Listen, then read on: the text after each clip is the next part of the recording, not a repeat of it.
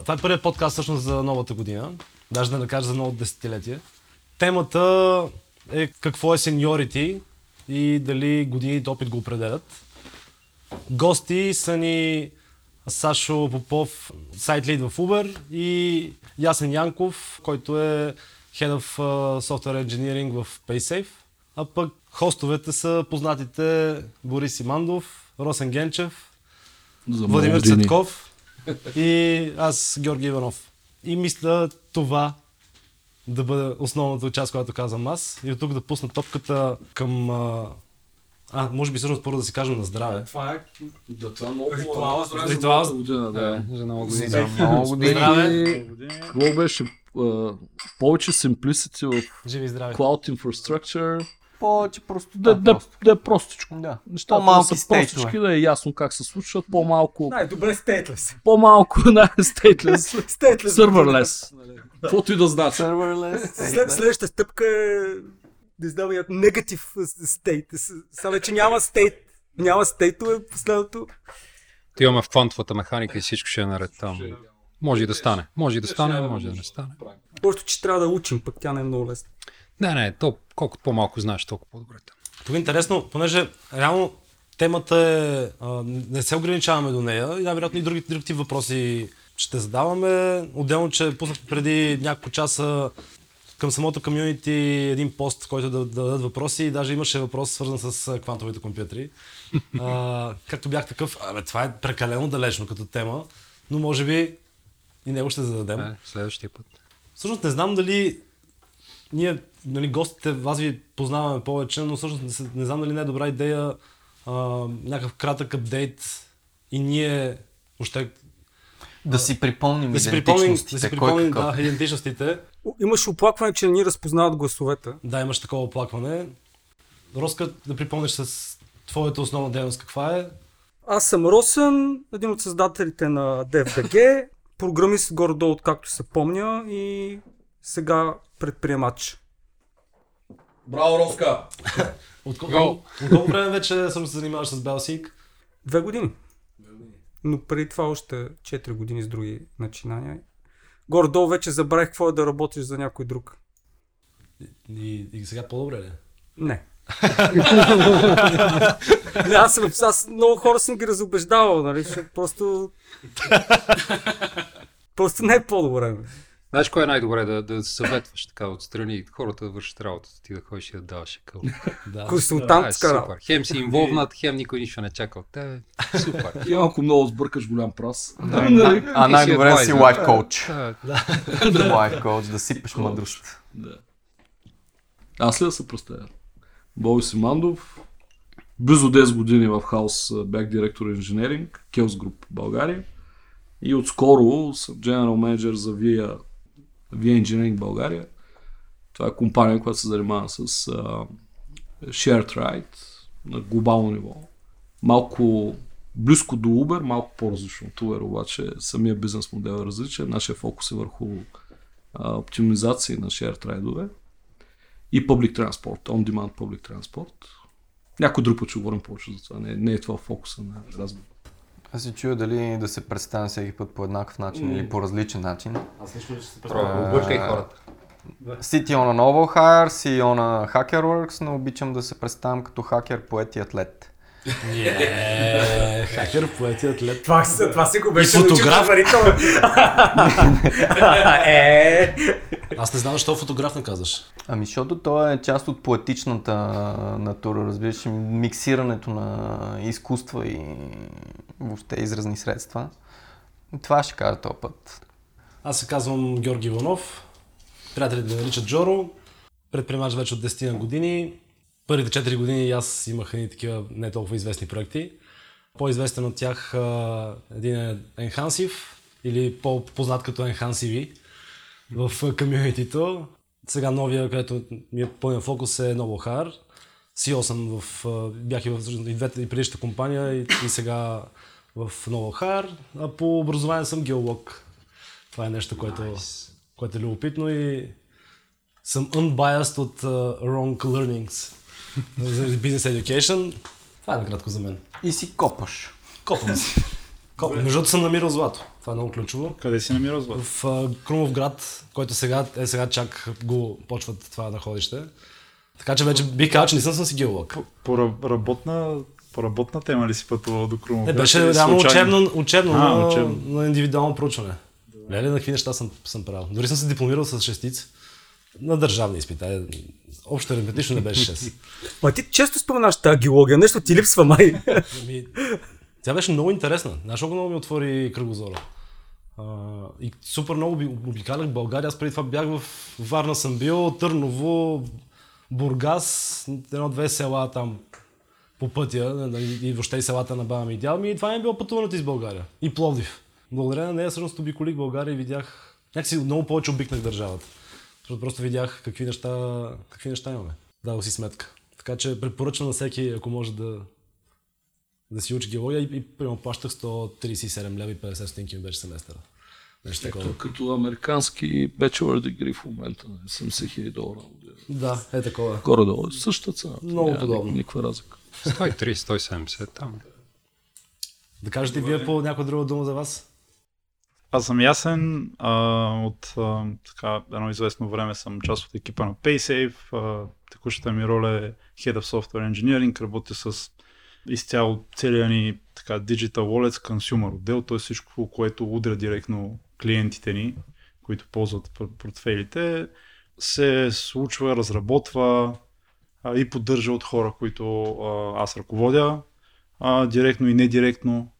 А в а, свободното си време съм а, част от един друг интересен проект, като member а, в е, така, едно училище по програмиране. Т.е. то беше училище, после стана верига от училища и сега са вече верига от много училища Може по да програмиране за деца. А, името е MindHub. Работим вече в 7 държави. Ако не се лъжа, учим на програмиране дечица от 6 до 11 годишна възраст. Мро. Ево. Иначе играят тенис от време на време и така.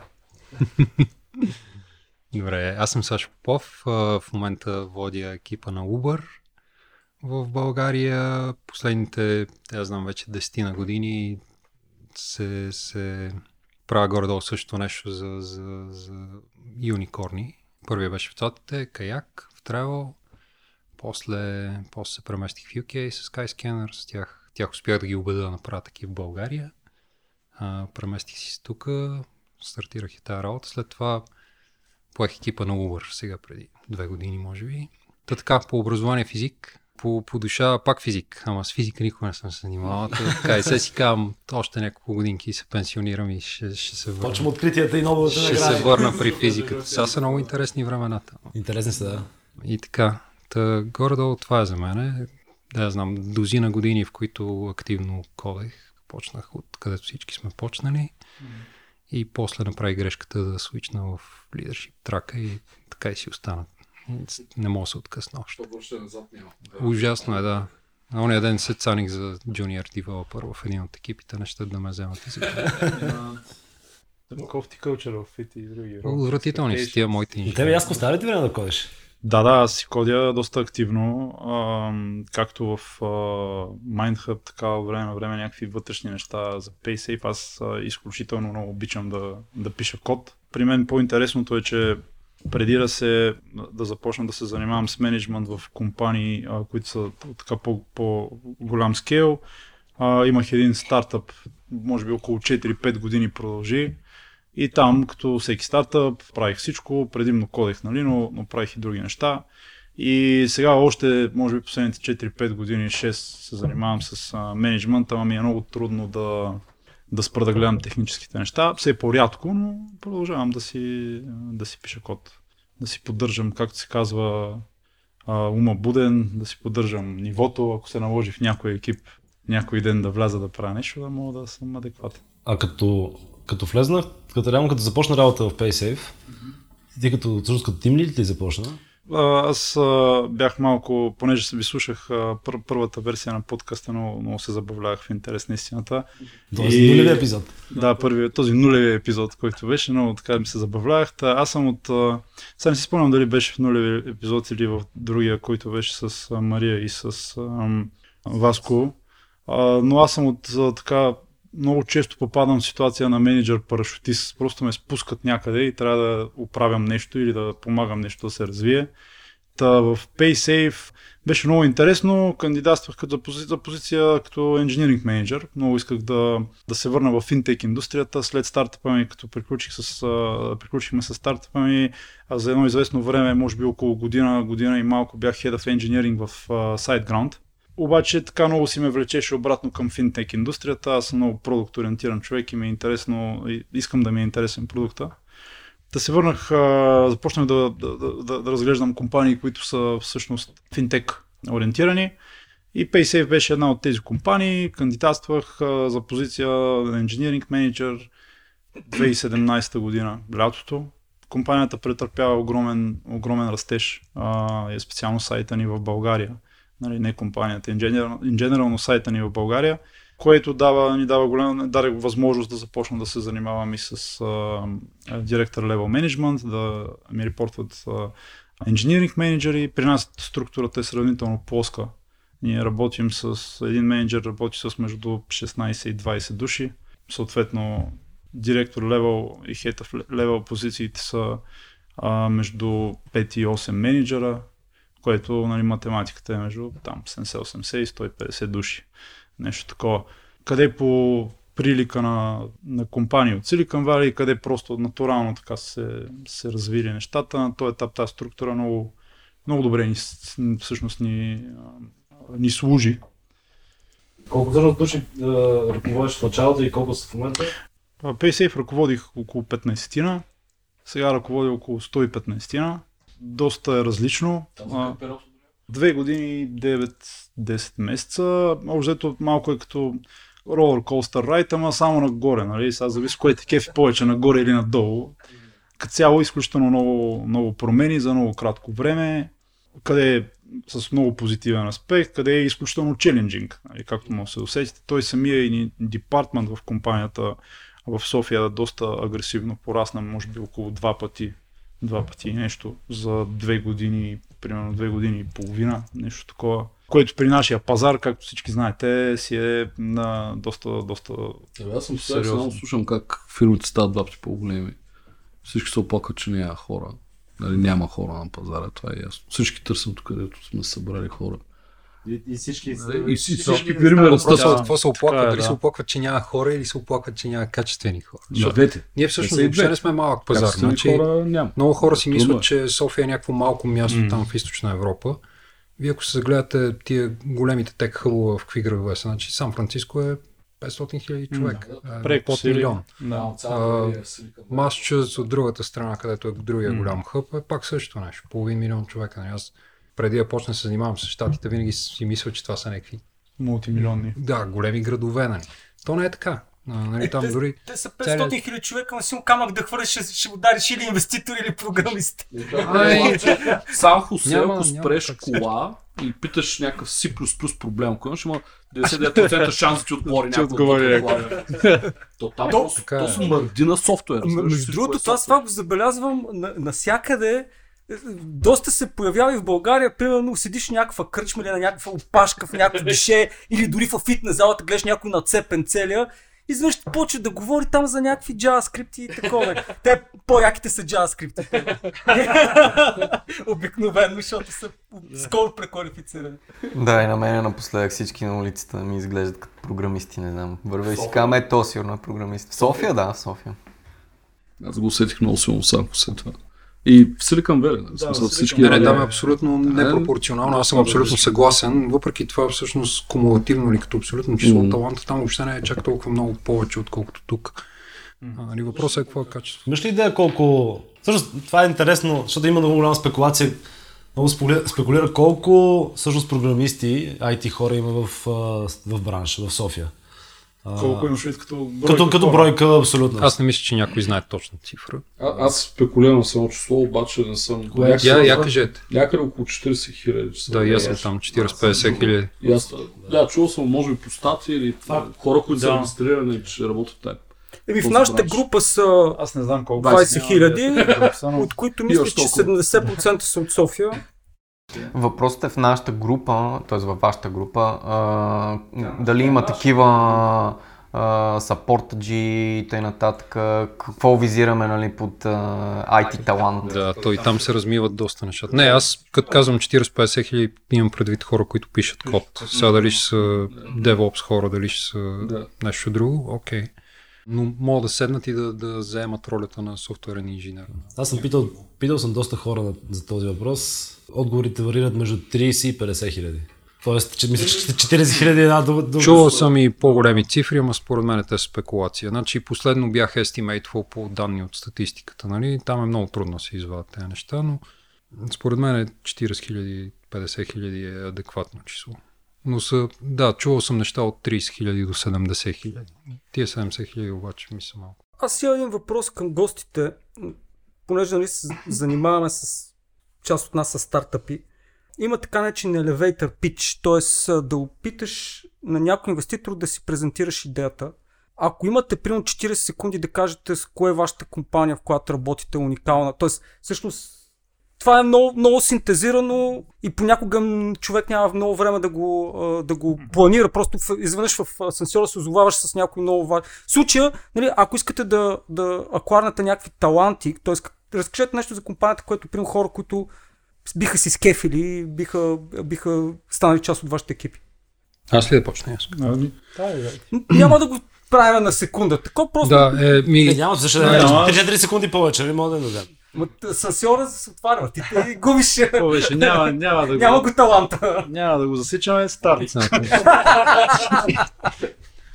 Ако хората са от SoftBank, няма да има нужда да го правим. Да.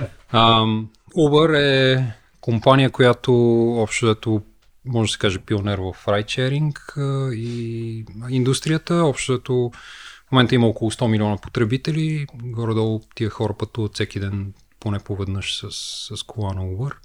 Дисръптва такси индустрията, като общо взето е тръгнало от една смешка, която е как да си взема Black Car в, в Нью Йорк от производна точка до летището. Нали? Това е било е simple as that. В момента работи в 80 държави, има ревени от порядъка на, да знам, 15 милиарда долара, може би, вече е публична компания и това се е случило за 10 години. От 0 до, да знам, май към 60 милиарда валюации в момента. А екипа, който в момента е в България, Екипа в България ми беше бръкнал в здравето, когато трябваше да се тъпна предишния ми екип, защото изведнъж се появи едно име, с което е бранд, нали, световен. Това се случи 2014 година в началото, така че той е в България, този екип вече, да знам, 6-7 години, не, 7 не, 6 години. Отначало е бил много мъничък. Това е първият екип, който Uber правят, първият технически екип, който Uber правят извън Сан Франциско. Начало е било експеримент. То е, как да кажа, в, в Uber казват, че това е бебето на Туан Фан, който е нашото CTO. Туан е човек, който е безумен фен на България. Той работи с български инженери от 96-та година и се кълне, че тук има талант. Нали? Нещо, което много малко хора вярват в долината.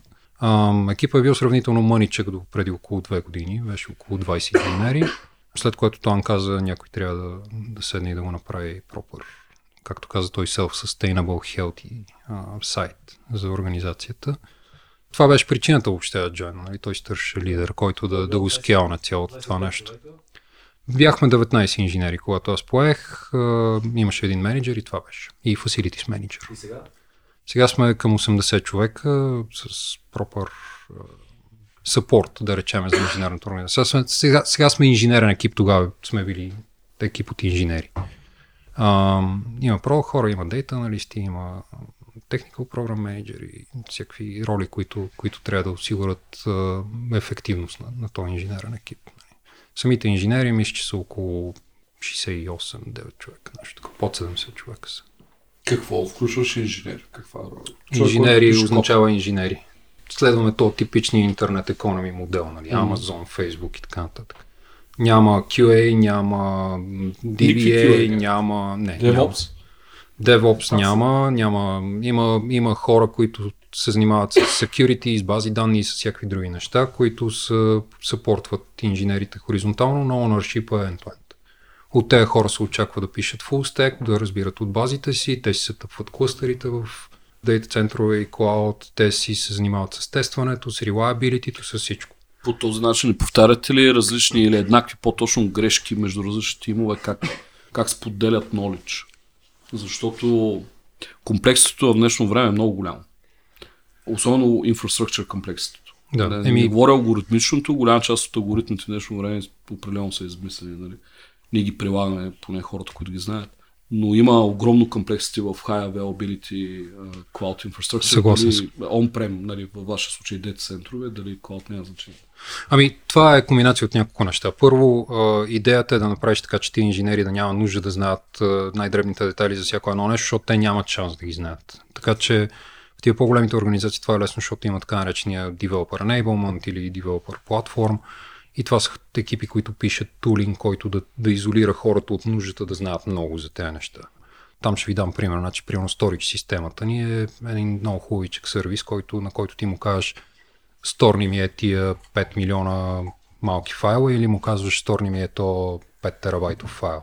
И не те интересува той къде е. А той всъщност отдолу е кеширан, той е разпределен между различни дейта центрове, той е бекъпнат, той е... всичко е... Цялата тази система е направила всичко за тебе, но тя е black. Технически въпрос. Не, S3 даже е сложно. Hadoop ли ползвате за... много неща ползваме. Много неща Специално за файловете на ниско ниво разпределение. Не, не. Имаме си наше е. нещо, което е... Да, те Uber пишат доста неща, много от тях са open source Това се казва DOSA а, и то всъщност дистрибутира между S3, между GCP, между наша инфраструктура и така нататък. На по-високо ниво вече базите са основно Cassandra, Hadoop, Elastic и всякакви други. Там знаете, че при базите е много важно И какво ще избереш. Имам, MySQL при- предложение. Да, Да, а, да, може би да го направим малко по-дип тек той, а, а, защото тук са готини компании. С удоволствие, да, то е имат свързано много- с много, сеньорите. Ин, цялото това интересно като технология, защото другите подкасти ги направиха малко по нали, разчупени, докато на мен ми стана интересно чисто като инженер. Нали. Значи, който му слуша за Deep Tech, да прекъсне сега. Идеята е точно да стават разговори, на където тръгне темата. Хубаво би било да кажем в някакъв момент за сеньоритето и вярвам, че и, та, и та, през тази част ще, ще минем. Ма то е свързано силно с това, да. При всички положения. А дали да дадем и на яската 40 секунди? Да, Тези 40 секунди са като естимейт а, от софтуерен инженер. Прибави и две седмици. Да. Има буфер, Петък, има не е ясно кой петък. Добре, еми, всъщност PaySafe е компания, която е, може би малко хора знаят. А, Сега вече тук от, напоследък се на- повече, повече говорим за това, но е компания, която е всъщност създадена от мърджър между две доста големи компании. Едната е Skrill, бившото Moneybookers, всъщност, а, другото е, другата е Neteller. И двата са така доста популярни а, дигитални портфейли в а, high risk а, индустриите, т.е. sports betting, gambling, а, forex трейдинг, въобще всички така по, които бихме могли категоризирали като high, high risk transactions. Двата портфейла са изключително популярни. А, сумарно общо двата имат малко повече от 3 милиона и половина клиенти. Интересен факт, който ми идва на в момента е, че всеки ден в Германия в един от портфелите не се случват малко повече от 1000 и примерно 500 само депозити. Това е само хора, които вкарват парите, после какво правят с тях е, а, нали, са вече отделна статистика. А, и, офиса в а, България е, нали, това е може би което е интересното, е всъщност а, бих казал така Core Hub, а, най-големия офис в, а, в компанията, малко повече от 1100 души. А, голяма, голяма част от тези хора са по различни оперативни отдели, R&D отдела ни всъщност, който работим с софтуерни инженери, малко повече от може би 250-280 души. А, така че почти всичко, което е кор за компанията и за бизнеса, се прави в България. А, имаме цялата стълбица почти на, на менеджмент до VP, SVP, а, както на оперативни, така и на технически позиции. А, и е доста, бих казал, челенджинг и интересна работата от гледна точка на това, че а, в фин- финтек индустрията последните няколко години доста се раз, разбуди, разшумя се, бих казал, разръшка се та, така, тази доста закърнява финансова индустрия, която всички бяхме свикнали да гледаме. И, и ние като част от нея всъщност а, сме се пуснали във вълната на, раз, на развитие, на добавяне на нови продукти. А, съвсем скоро добавихме всъщност един криптотрейдинг продукт, а, много интересен. Сега да разглеждаме сток трейдинг продукти. Въобще доста, доста нови неща влизат в а, портфолиото на, на, на двата портфейла. От, нали, от една страна, от друга страна. А, и всъщност чисто технологично хората биха могли да работят а, с доста, бих казал, интересен стак, къде е Legacy, къде е не Legacy, къде е смесица между Legacy и не Legacy, ами си всичко, буквално за всеки вкус. Така че това е, може би, моят 40 секунден пич. Не знам дали е 40 секунди или малко повече. 45, айде. Да, 40 плюс минус 5 секунди. Продаден. А, да. После ще мина да, да събера сивицата. За мен, нали, примерно, едно от важните неща, предполагам, за голяма част от инженерите не е било, примерно, колко пари ще взема в този момент, ами първо винаги си мървете колко може да расте една компания. Защото ти ако все пак инвестираш своето време, не искаш да го инвестираш в компания, която от 10 години е 10 човека. Нали? Просто няма особен смисъл. Второто нещо е винаги а, да, да се работи агресивно от гледна точка на технология. Т.е. винаги да се, да се гледат някакви неща, да се работи на scale. Примерно това, това нещо да се скелва. Примерно да имаш 100 милиарда транзакции. Нали? е Едно да работиш, друго да имаш 5. Нали? Тоест, чисто, чисто като инженер винаги много ме кефило технологичните чаленджи, които има. И според мен най-добрите инженери се атракват от точно това, защото парите идват след като ти добиеш... Ако това ти е интересно, ако ти влагаш усилия и не си пълен идиот, винаги ще, ще станеш достатъчно добър след хикс време. Нали? Тоест, интелектът ти просто ще съкрати това време. Но, а, но в момента, в който станеш добър в тези неща, според мен, винаги ще си много добре платен. И много е голяма грешка, гледам, че много, особено по-младите колеги, се атрактват от най-високо платената оферта, без да преценяват потенциала и това, че ти можеш да научиш в една компания като вашите технологии, които са практически на ниво Google, Facebook и така защото този тип, не знам колко транзакции в секунда обработвате, нали, но първо това трябва да са абсолютно сигурни, т.е. предполагам, че технологията е доста предизвикателна за цялото нещо и понеже решихме нали, да е малко по-deep tech разговора, ако искате, разкажете за технологичния стек, който или стак, не знам как правилно трябва да се Да. произнася. Добре, ами в PaySafe а, те са, имаме доста неща. Значи имаме технологичния ни стак на ниво а, APIs е из, изцяло и предимно Java базиран. Значи имаме и както по-легаси части на, на, на приложенията, така и една доста вече богата микросервис архитектура, с мисля, че малко повече от 70 микросервиса, написани на, на, на Java, с Spring. Имаме фронтенд приложения, които са писани с, те са SPAs, писани са с ам, Angular, имаме един малък интересен проект писан с React Native, имаме Mobile Native, всъщност Mobile Native хората по странно стечение на обстоятелствата също са при мен. И са, да, и са кът, всъщност. Може би малко по-късно мога да поговорим за скейлинга на mobile а, engineering, защото е интересна тема. А, но имаме, както, както казах, и малко React Native, така и Mobile Native. А, предимно сме Mobile Native, Android и iOS. Ако слеземе по-надолу, Storage, имаме както Oracle за DB, който ползваме за релационна база, така и едно, едно GraphDB, върху което рънваме машин learning и статистически неща. А GraphDB на, какво- на коя база ви се базира? Ами тя в момента е на Oracle един продукт. А, ние сме доста, доста тайт с Oracle. Между другото на Storage ниво а, не само съвсем скоро двама наши колеги всъщност от Machine Learning дела и един от хората, който се занимава с бази от данни, бяха гост лектори на една девелопер конференц на Oracle в, в, в, в Сан Франциско, ако не се лъжа, беше или някъде в Валито, а, да говорят точно за, за fraud detection, за following the money. Така, това е доста популярна тема напоследък, да, как се следват пари с а, граф база от данни на Oracle. Също така имаме Python, а, доста за, в Machine Learning имаме а, едно-две неща написани на Perl, които всъщност са много интересни, как повечето хора, които пишат код от повече години, знаят, че първо е много подходящ за парсиране и всъщност, понеже да се налага да парсираме банк стейтменти, то много бързо и много вярно, сме писали едни неща на първо за парсиране на банк стейтменти.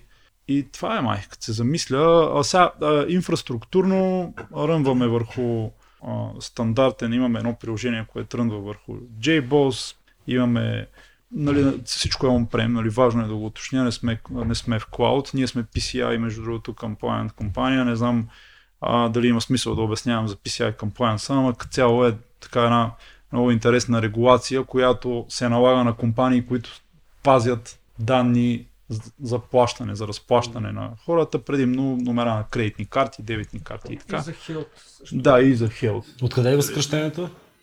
Е, сега ако отговориш, просто Е, това е много ще ти хубав- своя шапка. Много хубав въпрос. Зарежи тази работа. Google Да. има. Да. Мисля, че нашите слушатели Е, ползват. Това е нещо, което супер мраза в нашата индустрия, всичките Съкръщенията, да, PCI, какво е PCI, са. шина ли е? Не, то, то, Да. то, не е от нашата, то не е от То нашата не е. индустрия. То това То е е нещо, изцяло, което тя между другото е изцяло финансова и към, да. тя е изцяло compliance, между другото, регулация. е compliance. Да, си той compliance със сигурност, които може да е protected, private, избери си и така нататък. Ще го, най-вероятно ще го, ще го, ще го докараме. А, и това ни, това до Payment степен... Card Industry. А, окей, Payment Card Industry. И за съжаление, заради или за щастие, не знам, аз по-скоро го гледам като негатив това нещо, това ни до някаква степен ни ограничава в, в това колко точно може да скилнем в клауда. Процес на, между другото, на мигриране към AWS сме, който е така много интересен момент. Ами, що е AWS е до голяма степен един от вендорите, които познаваме, бих казал, чисто инженеринг най-добре в компанията. А, отделно на ниво борт, нас в момента ни притежават два доста големи а, equity, private equity фонда. Един е Blackstone Capital, които всъщност са изключително силно позиционирани в Амазон. Може би до някаква степен това е подпомогнало това решение.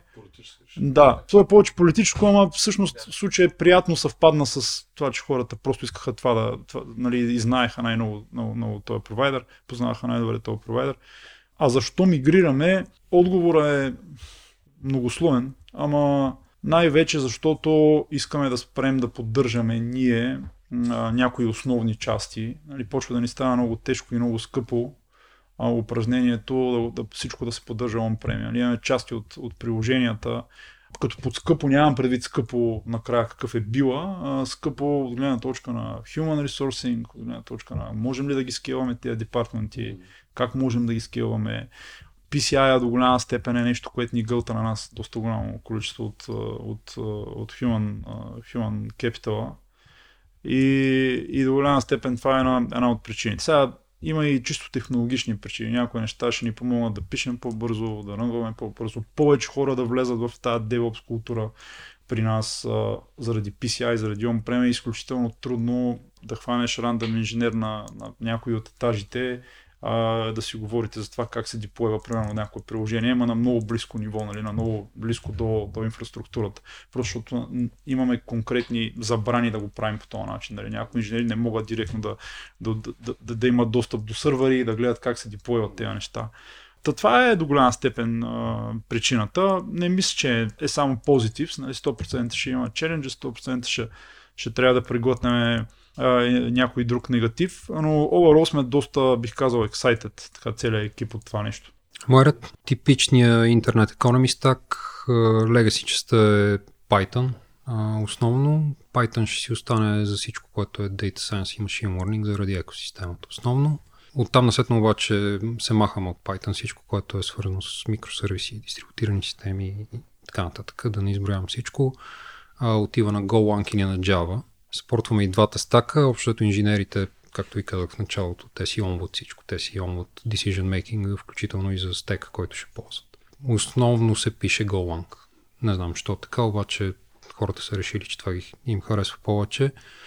Оттам насетне всичко е контейнеризирано, типичното continuous delivery, имаме доста on-prem инфраструктура, имаме и доста cloud-based инфраструктура. Много малко от тази cloud-based инфраструктура я ползваме директно по ред причини. Първо, managed services са ни доста скъпи, т.е. при нас е малко по-скоро хибрид. Ние ползваме кода по-скоро като, като Rackspace, да речем, отколкото като типичния cloud.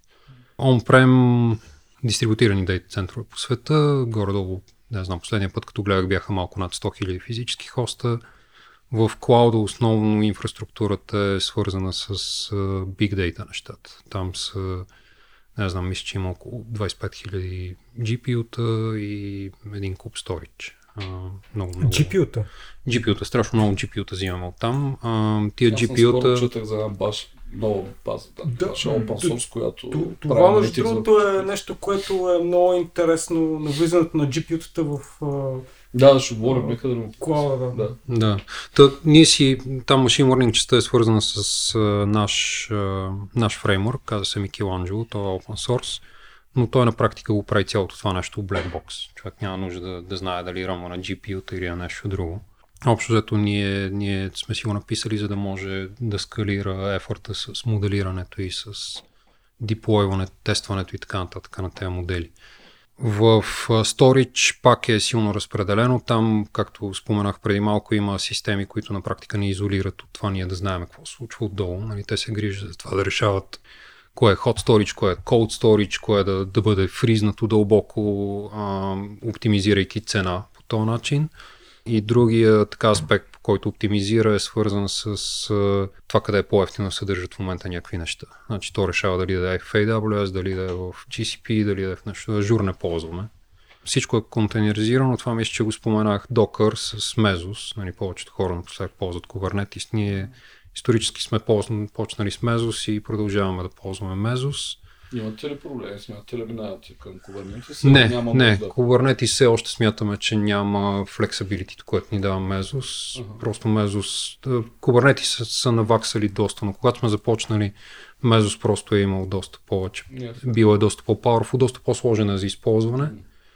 А, но това тогава всъщност не било по-малко важния проблем за нас. Всичко е в а, микросервиси, основно силно дистрибутирано. Цялата платформа горе-долу са около 3000 микросервиса в момента, които си говорят помежду си. Това включва Python, като. Това включва и Python неща, да. А, голяма част от тези неща се депрекейтват. GoLang, една от причината да го фаворизираме е, че всъщност е много по-ефтин от към инфраструктура. Значи там горе-долу с 20 пъти по-малко контейнери успяваме да сървнем. Да, да, аз А, нужди, много които- А за- а, комуникация между микросервисите, какъв а, фреймворк използвате? Как, а, какъв е меседжинг? а, В момента се опитваме да минаме на gRPC. Отдолу обаче има най-различни неща. Има Thrift, има WebSocket, има какво ли не. Има и ниско ниво. Имаме си наш протокол, който е... Вебсоките между микросервис. Те не са само микросервиси, аз може би казвам микросервиси, обаче всъщност микросервисите са много малка част. Имаме доста стриминг неща, имаме доста батчинг неща, имаме доста RPC неща. Ние така ги разделяме, но това, което е RPC е микросервиси. Да. RESTful. Тук си говорите с грешния човек за технология, така че сигурно в много дълбочина няма да мога да изпадна.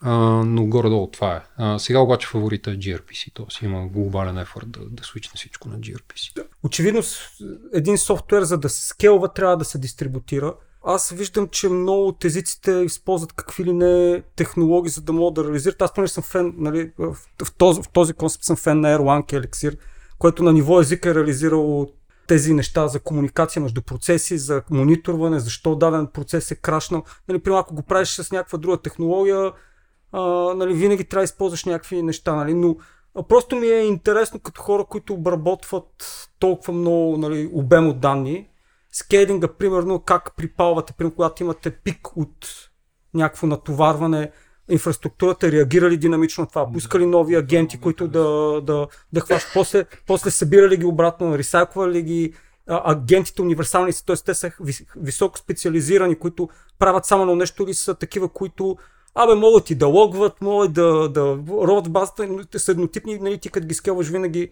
А, тоест, мене ми е интересно този инженерен аспект да дадете детайли, ако, ако въобще, нали, а, защото смятам, че това, това е, комьюнитито има нужда от това да види, че в България се разработва софтуер на ниво големите Silicon Valley компании.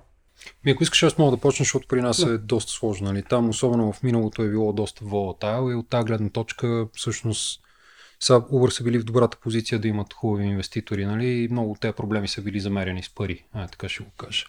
А, там, където Това е мога, да- добро. там, където мога да пикне а, пет пъти в, а, два пъти в годината, нали? Просто са купували пет пъти хардуера, който им трябва. И това е. Е, Било е simple as that.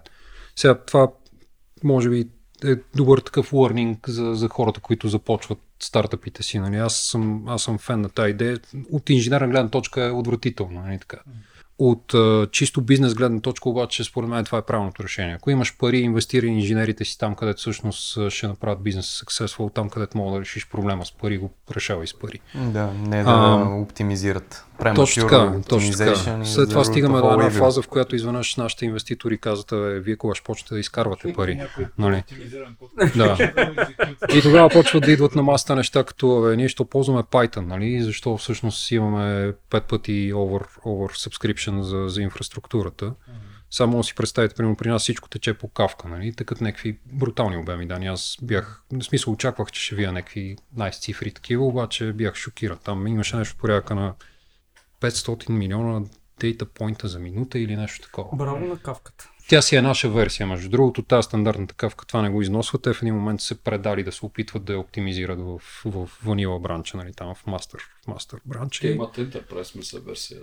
Не, това, това е Да, Айде да го окей, кажем така, е в момента, в момента, си в момента кавка, open source кавката е горе-долу 9 месеца за това, което ние контрибютваме. В някакъв момент решаваме, Аха. че няма да контрибютваме, ще си направим наш бранч, ще ги оставим те да наваксват, защото са били много бавни. Но тази кавка, да речем, че е специална кавка. Нали, те горе-долу са около 9 месеца с този адаптейшн зад нас. Нали. Това също, между другото, е готино в тези компании, защото се сблъскваш с някакви технологии, които, които ще ги видиш след 9 месеца на, на пазара, нали, на, на open source пазара.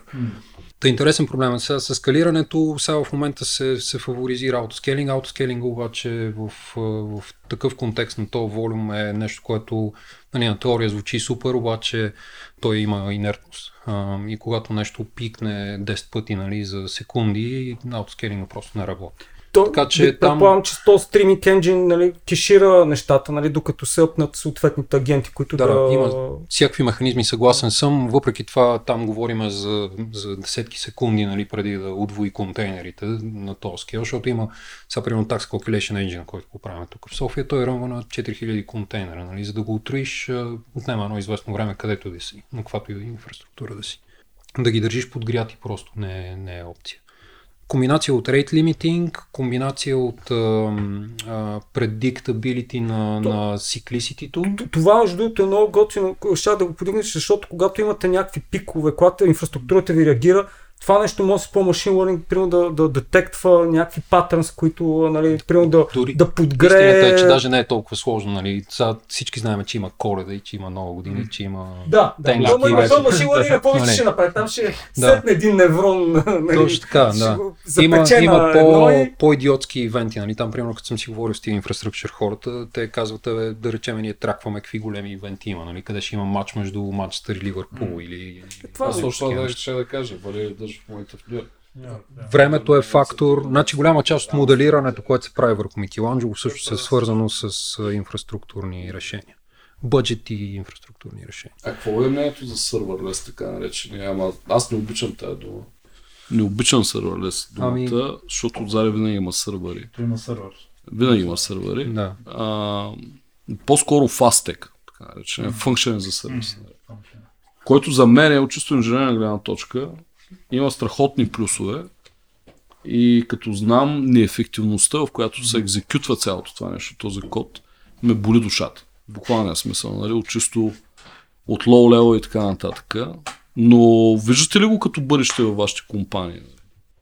И да и не. Нали. А, да, защото според мен за конкретни задачи и конкретни части от продуктите е доста quick win. А, защото тук като се замислиш, нали, какъв е, за да ползваш една технология, трябва да измериш позитивите и негативите, нали, дори чисто човешки. И сега какви са, нали, всички осъзнаваме какъв е, какви са позитивите. Има някои негатива, които чисто оперативно и функционално мен силно ме притесняват, като се заговори за серверлес и това е, че а, все още много трудно се, а, се, се дебъгва това нещо, много трудно се мониторира. А мониторирането, да кажем, е по-лесно, дебъгването е някакъв хел.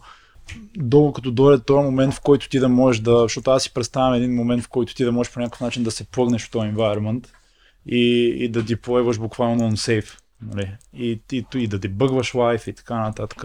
Но докато дойде този момент, ако не е нещо, което не може да се напише в повече от... т.е. ако е нещо, което трябва да се пише в повече от 100-150 лева код, аз не бих се хвърлил там. От друга страна, позитивите са ясни. Нали? Екзекютваш без особен, особено притеснение как а, за колко време, дали ще скелне, няма ли да скелне.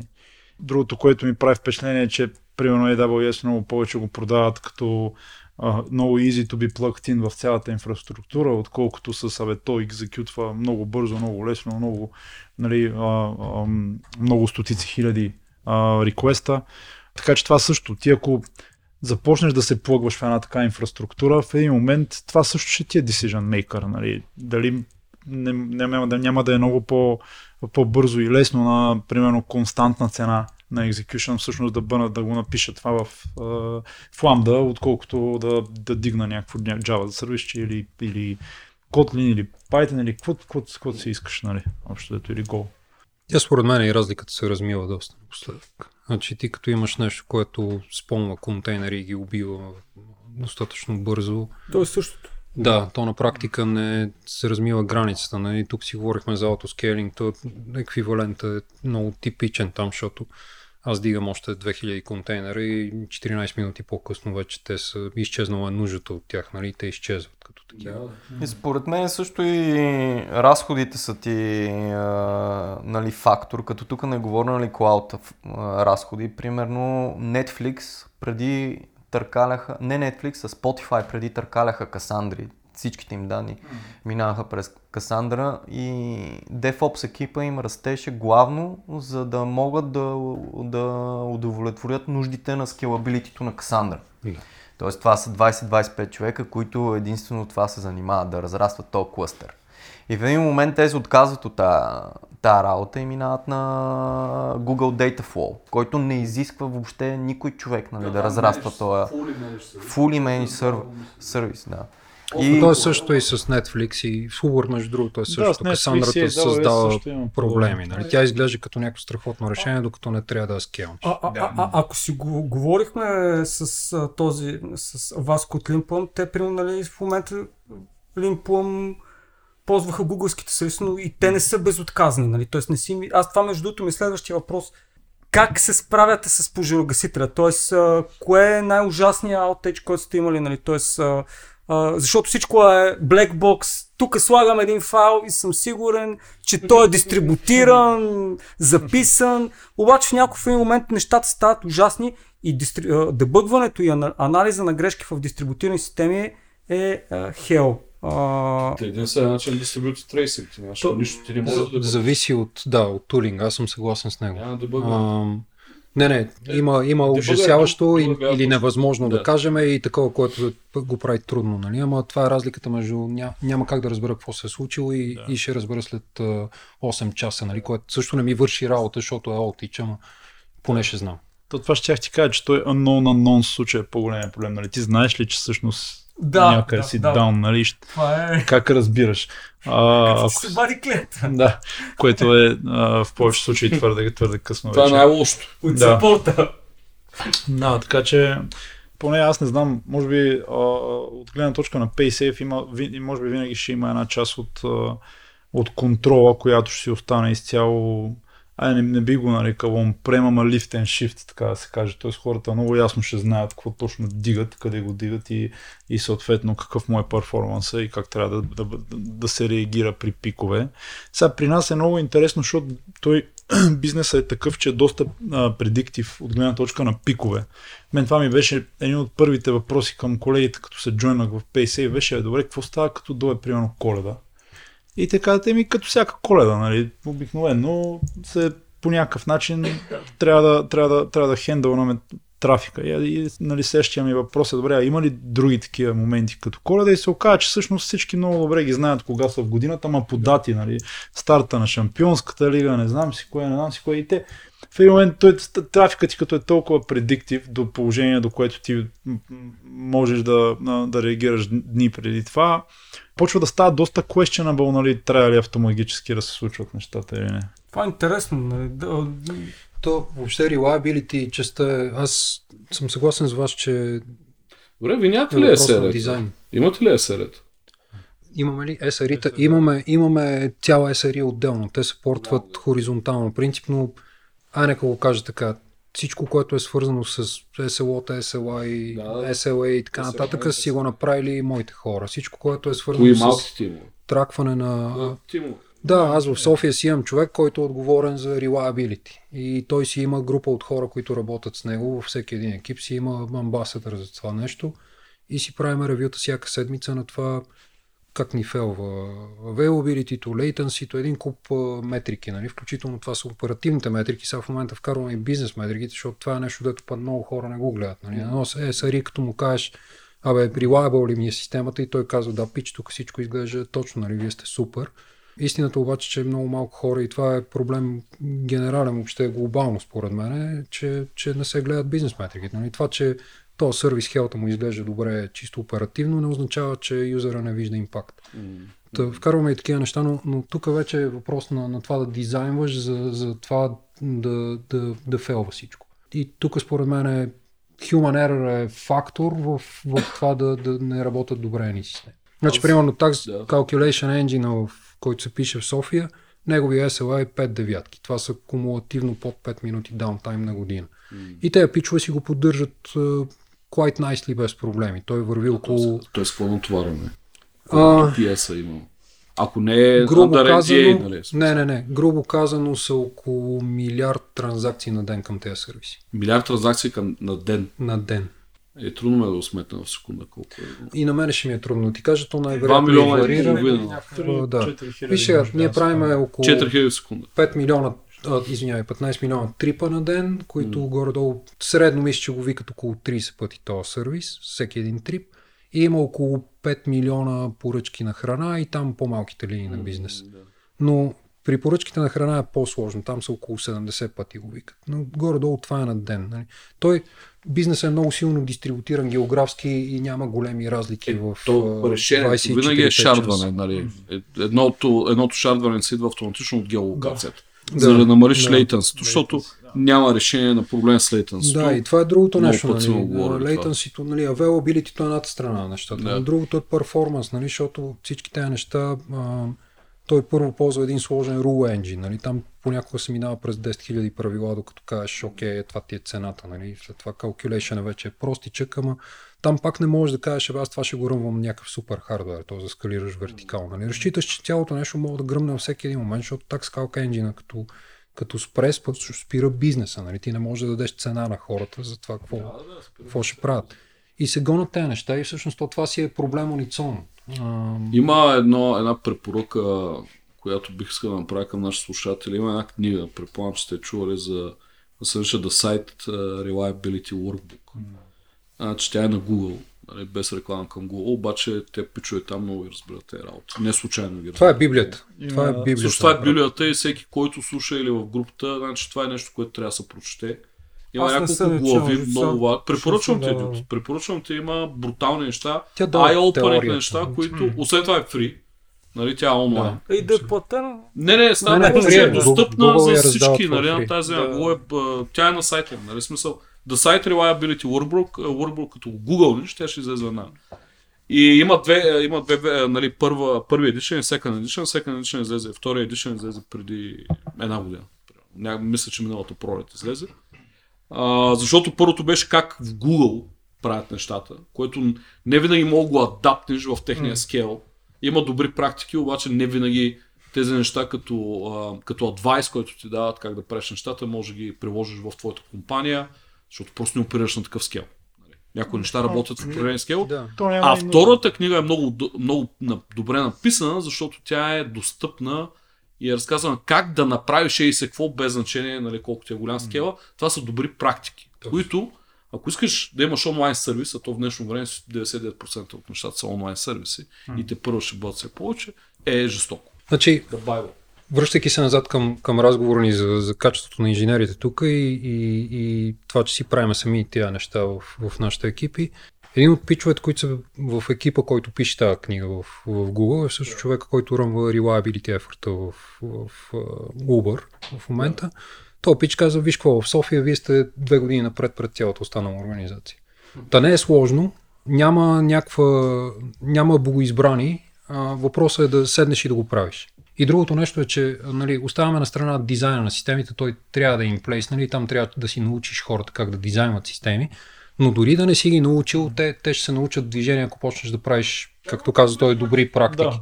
Нали, там пускаш един Chaos Monkey и той почва да троши наред, нали, и ти разбираш къде са ти фейлерите и хората много бързо си оправят нещата. Та, Другото, хората, хората... че е, то е философия и а, поведение такова много интересно. И жените започват, защото има много прогреси в България, които може би опита им не е само свързан с онлайн системи, пишат просто приложения. Нали? Няма значение. Онлайн системите са много различни същества. Нали, там имаш концепция error budgeting. Нали, как се дефинира SLO, как се дефинира SLI. Оттам как може да извлечеш SLA, който вече може да дадеш към крайните си потребители. Безценни съвети, които са абсолютно задължителни. Нямат нищо общо с нормалния application development, който е desktop application development или нещо. Това са той според мен е приложим и, и там. това, според мен, тези неща не се учат. Сега, по мое време, аз отдавна съм завършил, нали, не знам да, дали е, тези неща е се учат. Да. в училищата или в В университетите. може да се учи. В MIT може би, но надали в FMI Абе, или някъде се другаде в. България. Да. може би се учи, но не в знам. ЕМИ, Не знам кой може да го в ЕМИ, в магистърската, в магистърската да. програма, а, това, което учихме нали, като софтуерни архитектури и литературата, която ни препоръчваха. Ами не беше дистрибутирани системи, предмета беше си софтуерна архитектура. Ага. И референс бука тогава ни беше Software Architecture in Practice, което е много стара книга от 80-те години. И тя, нали, половината книга е за изхвърляне, но последната част, последната част, тя се казва Attribute Driven Architecture, където имаш всичките те атрибути, reliability, ако искаш да постигнеш какви тактики могат да ползваш и нататък. ако книгата е 80-те години, то нямало, то не е същото такова нещо. Не, Ами, не, напротив, тук много много напротив, Тук напротив, много грешиш. Е, какви са били те? как- А, а, аз Освен, на- Може ли да кажа? телефонията. Точно нали? телефонията също Телефонията. Е. Erlang възниква, защото като ти крашне свича, който разпределя разговорите, да, е, всички хора да- изведнъж изгазват телефоните. И всъщност Но ти имаш този проблем дори на една простичка система а като Voyager. Като Voyager, където пускаш един девайс, който трябва да оперира нон-стоп дълго време. И там Искате имаш да ето... поговорим за сеньорите нещо? Да, смисъл. Аз, това аз, сеньорите аз го предлагам, аз предлагам, В, тъй а, като, тъй В като, Deep Tech, тъй нали, като- спираме Tech-а, минаваме Вече- малко менеджмент Само skills. за Voyager вече да да довършим. правихме. Добре, кажи, кажи, извинявай. че- Не, не, та, а, няма какво вършваме за Voyager, нали? Voyager използва една от тактиките, едната ти е redundancy, просто Естествено, да имаш, а, нали, но те са такива знани, което е било налично и 80-те години, да. Той И аз като ги чета, нали, често се връщам обратно към тази книга, нали, за да чисто да се инспирирам от някакви атрибути, които, а, от тактики за определени атрибути, които гона с архитектурата Да, си, нали, да. за перформанс, какво, какви са ти... Да, смисъл. Да. Хубава книга е, но Redundance не е цялата. което човек само като погледне, ако има базови познания по биология и знае човешки организъм или на животинските организми как се създаде, мети redundancy, нали, смисъл. Голяма част от органите са ни двойни, нали. Аз мисля, че Освен не, най- най- най-важните, нали, там сърце и това. направихме, Всичко е микросервиси. направихме един, Майкросервиси до дупка. да. един такъв, а, как да кажа, един добър час. Това передроба, две а, очи, две уши. Ама, аз говоря ниво клетка, аз съм на по-низко ниво. Ти си вече на много low level. Така е, така е, много, много Тек. redundancy. Много redundancy, черния дроп се регенерира и, Да. и тъна. А, И тъна. да, счит. А, това, което, това, което предлагаме... Зависи от количеството алкохол. На, до, до момента направихме един така хубав час а, технологичен културизъм. А, така иначе този епизод със сигурност ще стане за два епизода. Да, Дайте пушим по една цигара и да... да и да направим Да. втора част Втора част бързо някаква. за сеньорите. 30-40 минути. Вие имате ли? Ай, пушим. бе.